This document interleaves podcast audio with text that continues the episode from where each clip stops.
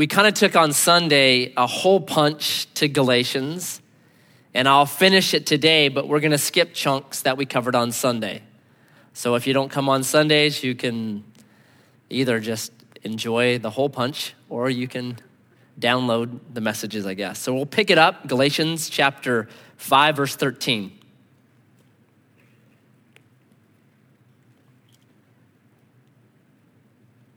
For you were called to freedom, brothers. Only do not use your freedom as an opportunity for the flesh, but through love, serve one another. For the whole law is fulfilled in one word you shall love your neighbor as yourself. But if you bite and devour one another, watch out that you are not consumed by one another. If you've been with us through Galatians, you know there's a pattern. He's moving towards something. Chapters one and two, I call it history, it's the history of the gospel. Chapters three and four is theology, it's faith. Then chapters five and six is biology, it's the spirit life. So the strings of of the law have been cut, and the Spirit replaces that, and the Spirit works in us love. So it's not the law anymore. What is supposed to be the motivation for the believer is love. What I've noticed is religious people, they love their ideas about God and they like their friends. But Jesus people are to love God not your ideas about God. We're to love God and we're to love our enemies, which is incredibly different. It's easy to like your ideas about God and to like your friends. Uh, probably Hitler did that. That's not hard. But to actually love who God is and then love the people that are against you takes something incredible. It takes being freed from all this stuff that we have in our lives and know this know that the way that I relate to God is based solely on the cross. So I don't have to evaluate how God thinks of me based on what I did yesterday or what I even did this morning. That how I relate to God is constantly based on the cross of Jesus Christ. And that gives you this solid footing. You're free to be you. I'm free to be me. There's no shame, there's no word. It's, it's like a kid. Like a little kid. Do they ever care about the clothes they wear, really? No, right? They are, back to Genesis 2, they are fine, naked and unashamed, right? Like it was always a battle to get clothes on my kids because they could care less about it. You get to that kind of point in life, it's like, I'm not worried about that kind of stuff anymore because I understand that I'm relating to God on a different foundation that's not law. And now I found that my relationship with God is safe and I'm free. I'm free from bitterness. I'm free from anger. I'm free from unforgiveness. I'm free from shame. I'm free from guilt. Are you free from all those things? Because you're supposed to be.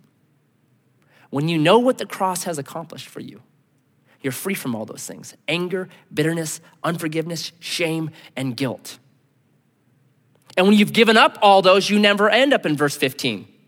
You're not biting and devouring and all this kind of stuff, being consumed by that stuff. You're not, uh, you don't have all that weight behind you that causes you to react bitterly and unforgivingly and guilt and shame and those things because you've given it up. I think some people, if they gave up unforgiveness and guilt and shame and bitterness, most of their personality would disappear in a good way, in a needed way and they would truly be set free. And the moment that we go back to law, what happens is we relate to God based on legal stuff, and then we begin to relate to people based on legal stuff. That's unfair. You treated me in whatever it is. It's supposed to be equal. All this kind of stuff. We go back to the covenant of the law, and then we get back into verse 15 biting, devouring, angry, all this stuff. As Jesus people, don't go back to the law.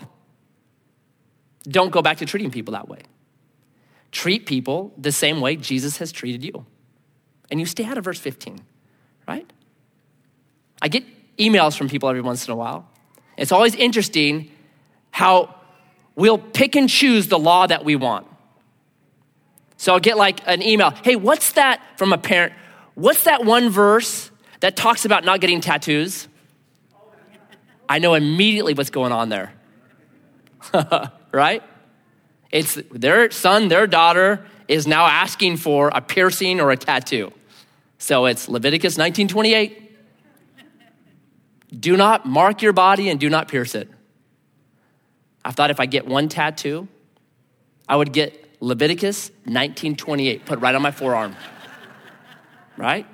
Because I'm not going back to the law. But I, what, what I answer parents is this don't use the law on your kid, use the New Testament. Use Ephesians 6, verse 2 honor your mom and dad. That's a higher law. Uh, is this honoring to your mom and dad, right? If you're still of the age that you need to be in your home, is this an honoring thing to do to mom and dad? That's New Testament. Not law, you can't do it because of this. New Testament elevates it up and says, this is a relational word. Honor is a relational word, right? Law is you can't do, you can do. It comes down to relationship. I always say that that's way higher, okay? So this whole thing is based on serving, serving one another, and chapter six is all about service, and we'll get there, okay? So you got this incredible little sum, sum, summarizing of really the first part of chapter 5 and then immediately verse 16 is the spirit life we covered this on two sundays i'll read it make a couple quick points and then we're done with chapter 5 and then do chapter 6 but i say walk by the spirit and you will not gratify the desires of the flesh for the desires of the flesh are against the spirit, and the desires of the spirit are against the flesh. For these are opposed to each other to keep you from doing the things you want to do. But if you are led by the Spirit, you are not under the law. Now the works of the flesh are evident sexual immorality, impurity, sensuality, idolatry, sorcery, enmity, strife, jealousy, fits of anger rivalries, dissensions, divisions, envy, drunkenness, orgies, and thing like, things like these. I love that. Like I could keep going, but I won't. I warn you, as I warned you before, that those who do such things will not inherit the kingdom of God. But the fruit of the Spirit is love, joy, peace, patience, kindness, goodness, faithfulness, gentleness, self control. Against such things there is no law. And those who belong to Christ Jesus have crucified the flesh with its passions and desires. If we live by the Spirit, let us also keep in step with the Spirit. And let us not become conceited, provoking one another, envying one another. We did two on this spirit life. Um, we didn't look at this list, verses 19 through 21, where you see these lists of all these bad things. You see these in Romans and Ephesians here. When you read a list like this in the Bible, what do you do with it? Do you use it to point fingers at people? Like, yeah, you, whatever it is. I used to do that with these lists. Even sometimes thinking about people that fit the exact definition of the, the word in the list. I did that till I was studying through Romans 1 once. And Romans 1 is the most extensive list. It starts out, it's just, it's unbelievable. Murder, adultery, jealousy, envy. It just hammers at you. It's just got them all. And then it ends by saying this after murder and adultery, and they disobeyed their parents. And up to that point, I was like, yeah, that guy, that guy, that guy. And then I'm like, oh my goodness murder, adultery, and they did not make their bed. Whoa. I found myself in the list. That's what the lists are supposed to do. They're supposed to be a mirror where you realize, oh no, I'm in this list. Every one of us is in this list. And if you just said, no, I'm not, you're a liar, welcome to the list. you're in now. They're supposed to be evaluating our hearts. These are all works of the flesh Everyone has works of the flesh. In order to get over the works of the flesh, we require something new, something better than the law. And that's where we get the Spirit. You require God's Spirit. I know we live in 2018, and we can look at our world today and we're highly sexualized by any historic standard. But that's nothing new. If, if you look at verse 19, it begins with sexual immorality, impurity, which is, you can figure that out, sensuality, and then verse 21, orgies. So it's not like, oh my goodness, 2018, we are really, really crazy. No, it's always been bad, it's always been hard. But I think as Christians, we should have a very balanced view of sex. Like we have to be, not as dirty, look out for it, but God gave this incredible gift called sex to humans. Like it's his idea. He's the plumber on it all. It's his idea in Genesis 2. And there are really good things about sex. When it's inside of a marriage, sex is a gift, it's a servant to marriage. Like, um, there's chemicals that are released, oxytocin, that actually bind a couple together closer during sex. Like that, that all happens. It's beautiful. It's brilliant. It is the servant of a marriage, but it enslaves an individual. So you have to be very careful with it. It can get twisted and it can become today, it's like people identify, it's like that it is their, it's their marker almost, what they are sexually. So it's got, it's got out of control. Um, when sex is inside of a marriage, it's brilliant. It, it really it, it means this it means that, that two people are covenanting with each other, and they're really saying, you know what? I've seen the crazy in you, and that will never drive me away from you. That I'm sticking here, and if I'm gonna fight with somebody, it will be with you alone, and that's it. And there's something brilliant and beautiful. You have the opportunity to have what the Old Testament called, they, they, use these words. One of them is dode. It means literally the intermingling of souls. You have the chance of that. Outside of marriage, you don't even have the chance of it. Something brilliant and beautiful and incredible and awesome. And I was reading an article yesterday. Um, there's this group, they call them now theolibs. And it's theological liberals, theolibs. And it was on sex. And there's these very like, they're getting all the press now. I won't even mention them. But they have a very progressive view on sexuality that we would say is not the same as what we've learned from the Bible. And they were talking about compatibility. Like, how do you know if you're compatible with a person if you don't try them out before you get married? Have you heard that before? And I thought I was thinking about that, like, compatible. Like, if you have the tools, you're compatible. Are you a man? Yes. Is she a woman? Yes. You're compatible. Like to me, it's that simple, right? Like you're compatible. We all learned that in an awkward film in the seventh grade. You're compatible. There's no, I don't, I don't understand the question at all. You're compatible. It's all these ways of lessening the biblical model and making it okay to do things that are outside of it. But sex outside of marriage, here's what I tell people it's like this it's like nuclear power. Nuclear power, when it's inside of the concrete confines of a reactor, super beneficial. Charge your Tesla, charge your iPhone, turn on lights. Man, it's brilliant. Take away that concrete confines of the nuclear reactor, what do you have? Radiation, death, disease, disaster. That's sex outside of marriage. God knows what He was doing. Inside, beautiful, brilliant. Outside, dangerous. And so this text actually begins with, yeah, sex is gonna be a problem. It's always gonna be a problem. And you require the Spirit to fight it. It's that simple. You won't win this battle alone. You need God's Spirit at work in you. And then it says, and this is always trips people up, and it should. I warn you that those who do such things will not inherit the kingdom of God. I don't have time to talk about, like, is there a difference between inheritance and salvation? And there's people that make that differentiation. And they do that based on Jesus and the parable of the talents and what we do with what we have, and there's an inheritance based on that. Um, I'll just do it this way.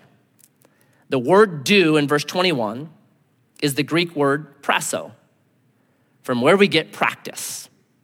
So your version of the Bible might actually say, have a different word than do. It might say, practice these things. So this is not, hey, I blew it, I made a mistake. This is someone whose life is bent on practicing, perfecting these things. So it's getting gussied up Friday night to go out and do verse 19. And there's a big warning if that's in my heart, if that's the motivation for my life, that's a big check. Where am I at then? I better be very careful because we looked at what God's Spirit does for us on a couple Sundays. And one of the things it does for us is it battles for us and says, uh uh-uh, uh you don't want to do that, Matt. That's going to hurt you. Don't do that. And if I don't have that battle in me, then where's the Spirit? So it's those who practice these things. And then he just ends that beautiful fruit of the Spirit by saying, Against such things, all these things love, joy, peace, patience, kindness, goodness, faithfulness, gentleness, self control against such things, there is no law. You cannot legislate love, right? Anyone get it? Like, you can't force one person to love another person. It will never work. That is something that has been tried and tried and tried. It will never work. But the other side is this you can't outlaw it. The spirit in the believer is not subject to the laws of the world. Here's the best illustration I've ever heard of this. Who has heard of Adrian Rogers? Brilliant Bible teacher. Man, he's, the, he's just Southern Baptist gentleman. He tells this story. He's flying back from Europe from a conference lands in Washington, D.C., going through customs, and he gets behind this guy who is pulling out his stuff at the customs drawer or table, and he pulls out this block of cheese from Belgium. And he said, I bought this in Belgium, but they told me that I could bring it into the United States. And so the custom officer looks at it and goes, um, Sir, I'm sorry, but this isn't allowed in. You can't bring this into the United States. And the man's like, No, man, I have a receipt right here. He promised me that it'd be okay, that I could bring this cheese into the United States. Now, I'm sorry, sir, but I can tell you right away that this is not allowed in the United States. You're wrong. I want to talk to somebody else. And the man just said, the customs officer said, Listen, under no circumstance will you be bringing that cheese into the United States. And the man said, Oh, yeah? Yeah. Stepped out of line, grabbed that cheese, unwrapped it, and just started eating it ate the whole block, got back in line. Can I bring the cheese in now? Custom officer said, Yep, you can. That's the spirit in us. There's no customs officer, there's no law that can take it, take it out of us. It's inside of us. You can't legislate against Christianity, it's been tried. You read the last 2,000 years of Christian history, and there's been times France, Russia, it's called the war on God. Like they even tried to change the week to 10 days or to five days. They tried to change the day because they wanted to get rid of God. Anything that resembled the seven days of Genesis chapter one didn't work. Or maybe my favorite example is China. When Chairman Mao took over in the late 1940s and kicked all the missionaries out, they estimated that there's between 50 and 75,000 Christians in China. Over 100 years of work going back to Hudson Taylor in the 1840s. So 100 years of work, 50, 75,000 Christians. And then it just went dark. China went dark until Chairman Mao died in the late 1970s. And they found another, like, like a blip. How many Christians are in China? Guess how many? 25 to 30 million. When Chairman Mao was stamping it out saying there's, you know, atheism, we're teaching that, it, all, it just exploded. Today, they're estimating between 200 and 300 million Christians are in China right now. So, Chairman Mao unwittingly is the greatest evangelist in history. Because you cannot legislate against the spirit in the believer. The most powerful force ever. Brilliant.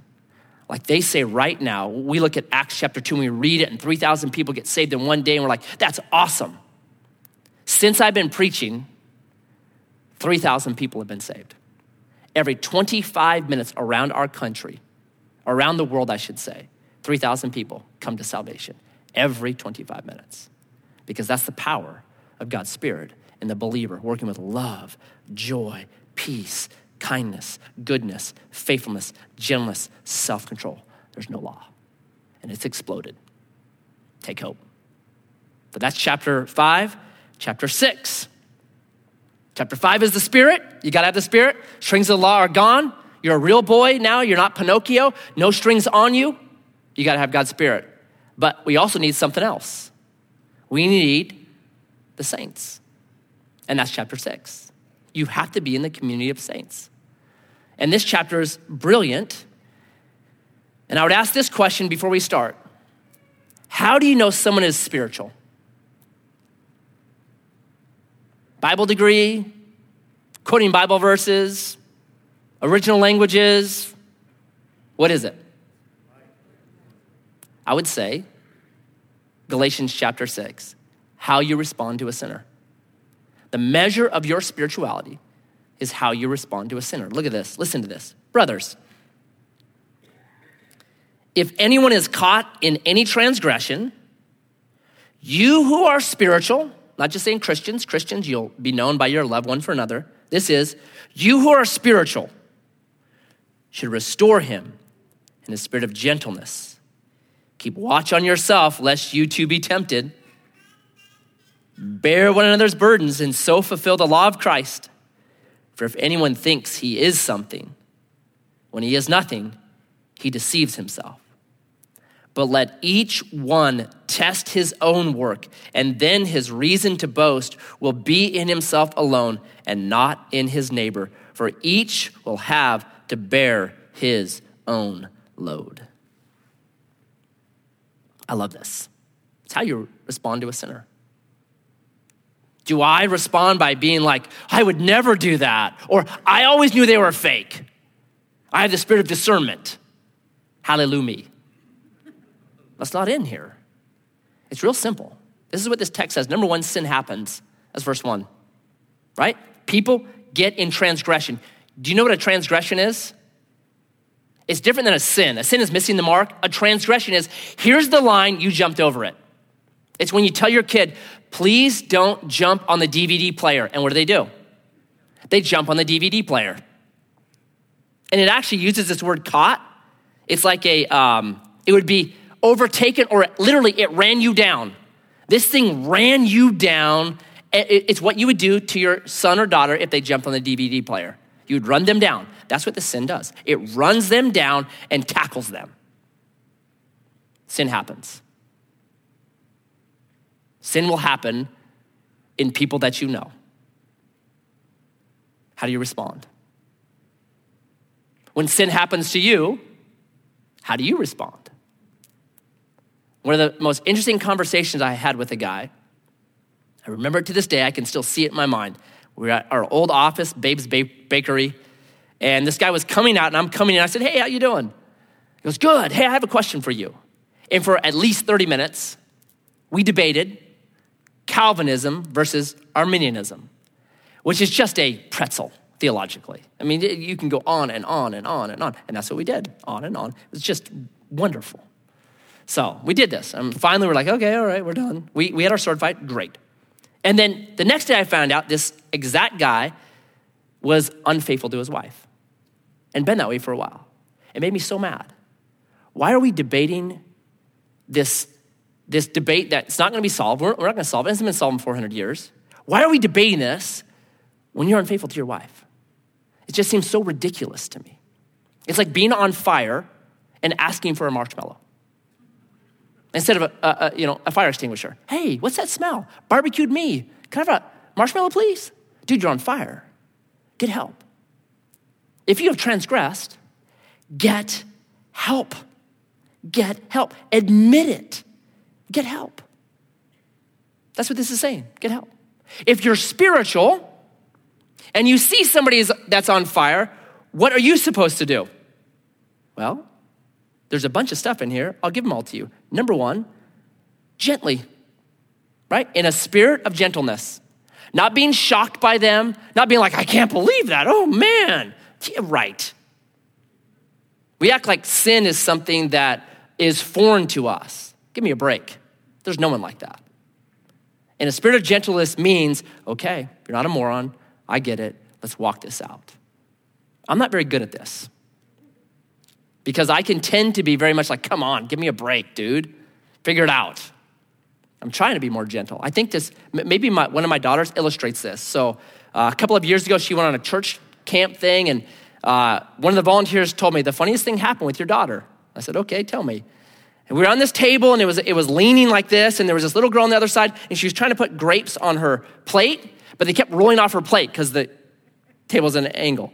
So my daughter's like, Oh, come here, sit next to me on this side, which is my wife. That would be my wife and my daughter. And so the little girl picks up her plate, comes over, sits next to my daughter. She starts trying to put grapes on this side. They're rolling down into her lap. She goes, They're still rolling down. Then my daughter responded like this Get over it. That's me coming out of my daughter. So I got to work on this. Instead of telling people to get over it, listen. Listen. What happened? Why'd you do that? Let's talk. It, it, it's like this now. Here's how I try to think about it. I try to think like if someone broke their leg, even if they're doing something stupid, right? Trying to jump on their motorcycle too far, but they snapped their leg, how will I treat them? Well, I'd be like, you moron! Come on, man, kick them or something. No, because their leg is broken. I'm gonna treat them gently. Even if they did something moronic to get there, I'm still gonna treat them gently and try to help them and get them somewhere, right? That's the same way we should look at people that have transgressed. It's like you broke your leg. Yeah, you're probably a moron, but I don't have to tell you that. I can just walk with you and help you and walk this thing out. So, number one, gently. Number two, with humility. Consider yourself, lest you be tempted. Never act like you're better than someone else when they're sinning. Don't be the Luke 18 Pharisee that stands up all puffed up and says, Jesus, I'm so glad that I tithe, I fast twice a week, I read my Bible, and I'm not like that sinner. Don't ever be like that. It's a spirit of humility.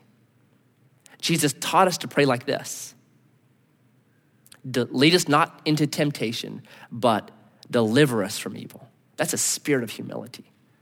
Paul would say in 1 Corinthians 10, verse 12, he would say, Hey, look out when you think you're standing, lest you fall. Proverbs would say, Proverbs 26 would say, Pride comes before destruction, and a haughty spirit before the fall. Those are all humble kind of verses humility, humility, humility. And then you restore them. The word restore is literally from what people would do with nets. You got a net that got ripped, you would restore it, you'd sew it back together. Why would you do that? To hang it on the wall? No, to keep using it. Sometimes the restoration process in church is, well, you sinned this way, so you're out, you're getting hung on the wall now. Can't use you anymore. That's not this term at all.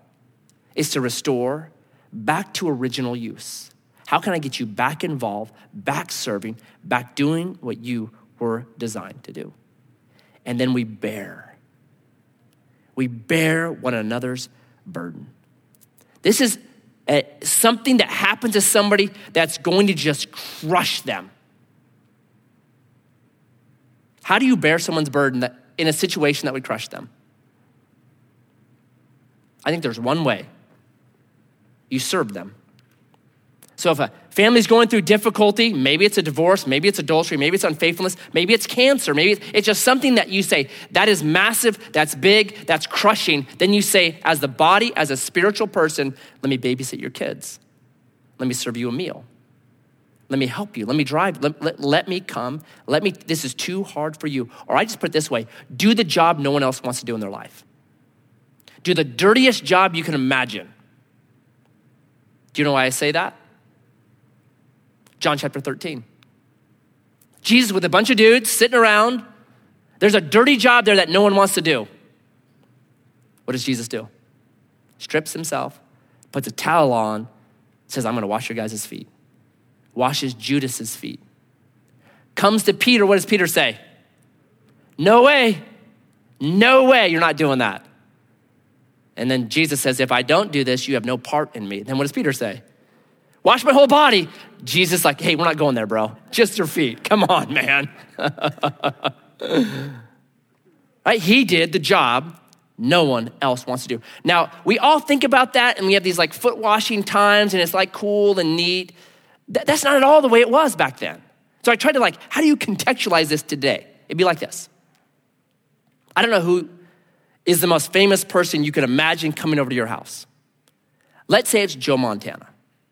So Joe Montana, he comes over to your house for dinner. And you're like, yeah, Joe Montana, I love Joe Montana. Greatest football player in history. So he's over, you're having dinner, and then just great meal, great conversation, reliving the glory days, Super Bowls, all that kind of stuff. And then he, he excuses himself to go to the bathroom. He's in there a long time. You're like, what's going on? Oh no. So you quietly go over to the bathroom, and you open the door, and there's Joe Montana down on his hands and knees, and he's scrubbing your toilet. How would you feel? You'd be like, dude, Joe, dude, what are you doing? He's like, man, this toilet is filthy. Who can't aim in this house? Your wife's like, I've been saying that for 20 years. Yes. that would be the same kind of thing. The most important person you can imagine doing the most disgusting job ever. That's what Jesus did. The dirty job that no one else wanted to do. And then what did he say to his disciples? It's verse 17. If you've seen me do this, do the same thing because you're going to be happy. This is the path to joy. Spiritual people understand that the path to joy is not being the top and being served up here. Spiritual people understand actually the path to joy is being gentle and humble and walking with people out of temptation and out of transgression and serving them and doing the job that no one else wants to do. Spiritual people actually get that. Like that brings true, deep joy. So, spiritual people, they're gentle, they're humble, they restore, they bear, and then the last one is they prove who they are. They don't tell people who they are, right? Let each one test his own work, and then his reason to boast will be in himself alone and not in his neighbor. You prove it. You don't tell people, you prove it. I always struggle with people that tell me they're gifted. I'm get, or I'm called to this. It may be true, but I don't know. I seldom use those words for myself. Well, I'm gifted at this, or I'm called to this, or be careful. I'm gonna prove it first. I'm gonna get out there and prove that I am gifted or I'm called or whatever it is to those things. Well, how do you prove it? Here's how I prove giftedness it's joy squared. If I'm gifted at something, it will bring me joy when I do it, and it'll bring other people joy when I do it. So if I say, I am a gifted singer, and every time I sing, people are plugging their ears, probably not my gift. Might bring me joy, but nobody else. And to young people, I always tell them this just go try a bunch of stuff. Just try a bunch of stuff. Find out what, what causes your heart to sing after Jesus. What just say, oh, I want more of that. And if people are saying the same thing, it's brilliant. Just try it. Try tons of stuff. Make tons of mistakes. That's how you get better. You guys, uh, you remember the pottery example? I'll give it again. So, this, this great study, this professor, a, a pottery professor, did a really a, a so, uh, like a, he just did an experiment with his kids. So, he took his class, divided in half. Half of me told this you guys will be graded on one project, make it a masterpiece. The other half of the class, he said, you're gonna be based, you're gonna be graded on quantity 50 pounds of pottery, I don't care what it looks like. A. 40 pounds of pottery, B. 30 pounds of pottery, C. And just let them loose. At the end of the semester, the best pieces of pottery did not come from the first crew, they came from the second crew. The guys and the gals that were just able to try things and fail and try something else and fail, and they got better and better and better and better. Just get out there and try stuff, and it brings you joy and brings other people joy. Listen to feedback. Hey, that was really good, or hey, that was okay. Listen to feedback to people that you really trust. And that's how you find your giftedness. That's how you prove it. And then lastly, this little phrase for each will have to bear his own load. It seems like a contradiction, right? You have verse two, bear one another's burdens, and then verse five, each will have to bear his own load. Here's how I explain this. Uh, myself and a couple of guys have done the PCT, and the first time we did it, Pacific Crest Trail, we went up there, we're hiking, and there's just a code. You carry your own backpack. You don't ask somebody else to carry your backpack, you carry your own backpack. So I had my son Elijah with me, he was six at the time, um, and we're, we're hiking, we're going, it's our last day, and I'm pushing the whole crew a little bit because I'm wanting to get home. And I'm pushing us, I pushed Elijah a little bit too hard. He overheated, puked all over the place, passed out on the side of that trail. I'm like, oh no. so it was just Justin Buchanan and myself at this time. The other guys had gone ahead. So we're just waiting for Elijah to just wake up. He doesn't wake up. I'm like, uh oh, this is really bad. So in that instance, what I had to do was I had to take my backpack and put it on my front. And Justin Buchanan was kind enough, he took about half my stuff. So my backpack was probably weighing 30, 35 pounds because I had my stuff and Elijah's stuff. So he took about half of it. It was down like 15 pounds. And then I put Elijah on my shoulders and then bent over and walked about five miles out like that. Just miserable. Now, in that case, I needed help. Every other time, man, carry your own load, you can do it. But there are times when situations arise that you say, no, that's crushing. For you to carry your own backpack and your son on your back is crushing. So let me help you. Spiritual people discern between backpacks and burdens. You're to carry your own backpack because it makes you stronger, makes you better. But sometimes you're burdened and it's just gonna crush you, and it requires the body of Christ to come around you and undergird you and help you, right? Big things you need help. But I'm not coming over to your house and teaching family devotions for you. That's your job. You have to raise your kids. It's not my job as pastor. You, raise, you will give an account to God about how you raise your kids. I want the account to God about your kids, right? It's your backpack, if you would. And spiritual people are, are able to discern between is this a burden that will crush this person and they require help, or is this a backpack that they need to bear because it's actually making them stronger and making them a kind of people that Jesus wants them to be? So that's the discernment. We did verses 6 through 10 on Sunday, verse 11, and we'll be done very quickly. See with what large, eye, large letters I am writing to you with my own hand. I once said large eyes. Like, uh, what is that? Little Red Riding Hood. See what large eyes you have. Oh my goodness. Too many kids' books. They get in you and they come out. See with what large letters I'm writing to you with my own hand. It is those who want to make a good showing in the flesh who would force you to be circumcised, and only in order that they may not be persecuted for the cross of Christ. For even those who are circumcised do not themselves keep the law, but they desire to have you circumcised, that they may boast in your flesh.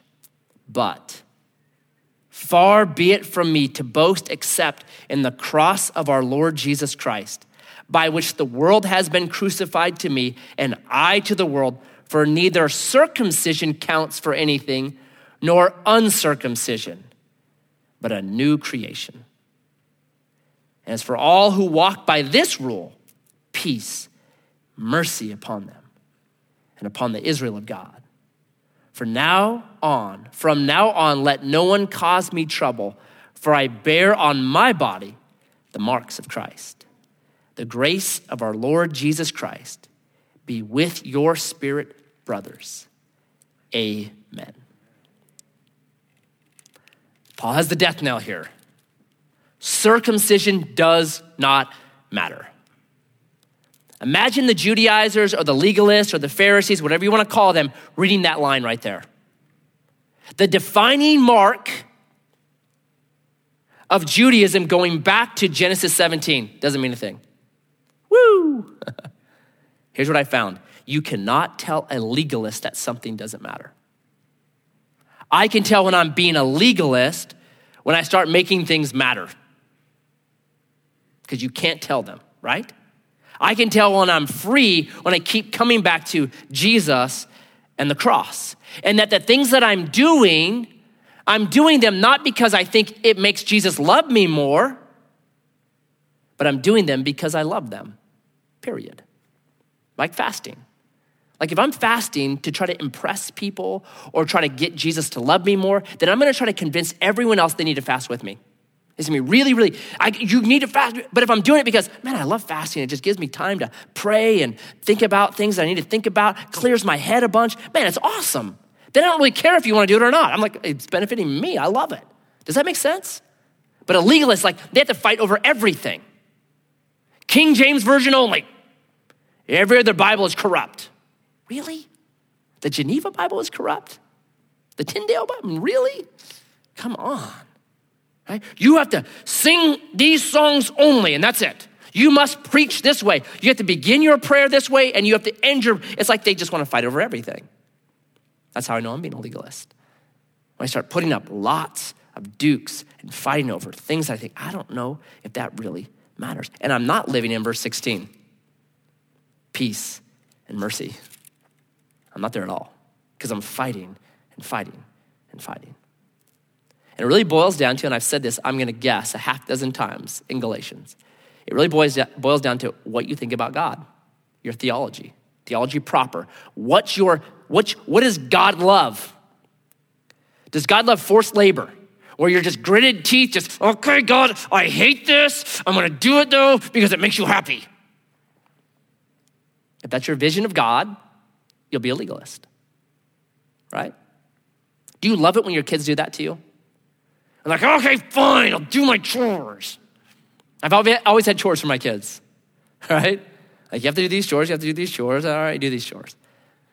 And, and this one night, maybe for whatever reason, one of my kids got snappy with me. I'm like, your chore is to wash the, to wipe off the table. And she said, I washed the table last week. I'm like, Listen, the table gets wiped three or four times a day, right? That means it's been wiped 21 times since you last did it. Wipe the table, it's your chore. And she looked at me, she said this What's your chore, daddy? I said, Putting up with you. Okay, that's my chore right now. I don't like that. There's no part of that. I'm like, now the, the child that's like, Dad, can I help? No, I love that. But the forced kind of, you gotta do, mm, I don't like that. God doesn't like that. It's not what he's after, right? Not at all. Not at all. Here's what I think he's after it's John chapter 10. And Jesus says this My sheep hear my voice and they follow me. And we, on the Western Hemisphere, 21st century, are very different than Eastern shepherds are. If you've ever watched like a Western shepherder move his sheep, They've usually, they're on a quad. They've got these dogs that run around and nip, and they're pushing the herd where they want them to go. And the herd is like kind of anxious and worried and, and bouncing around and stressed out, but they, they get them where they want them to go, no doubt. But it's not pretty. That's not at all the way an Eastern shepherd would have done it. What an Eastern shepherd would do is they'd bring their flock at night to this big compound. It was a communal compound. All these other sheep, like, you know, 14, 15 different shepherds would bring their flocks in there. And then early, early in the morning, the shepherd would come to the doorway of the flock or the sheepfold, open the door, and then he would sing a song. And that song would be a song that all of his sheep knew because he sang it all the time. And his sheep would literally hear him sing that song. They'd wake up in the sheepfold and they'd just come out to him and he'd just walk away. And he used to be walking, and the sheep would hear his voice, and they'd leave the sheepfold, and they'd just get in single line behind him and follow him wherever he went. He didn't have to force them. Didn't have to do, you know, get dogs and bark. He didn't do that. Now, why would they follow him like that? Because they knew we're going to end up in a green pasture next to still waters. Like where he goes, we want to be. That's the life of the believer. It's knowing the shepherd of Psalm 23. That when I follow him, I love where I end up. That's Galatians, right? The Judaizers were Western, nipping, biting, forcing, pushing. That's the only way to get people where you want them to be. No, it's not. Jesus would say, if they hear the Savior song and they know me, they'll follow me. That's how you get rid of legalism. You know Jesus. You know the shepherd of Psalm 29, 23. You know that. This is still waters and green pastures. And his rod and his staff, they comfort me. Oh, where else would I want to be? That's the whole point. It's why Paul ends by simply saying, The grace of our Lord Jesus Christ be with your spirit. Amen. So, Jesus, this day, may we hear your voice and follow you. May we have come to know you as the Good Shepherd.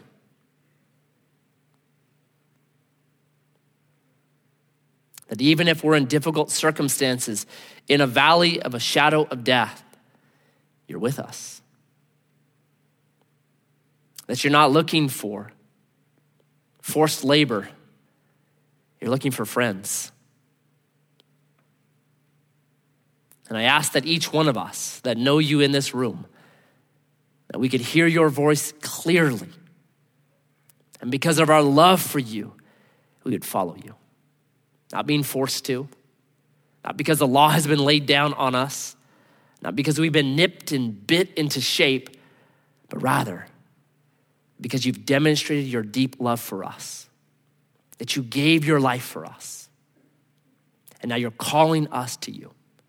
And may we respond and follow well.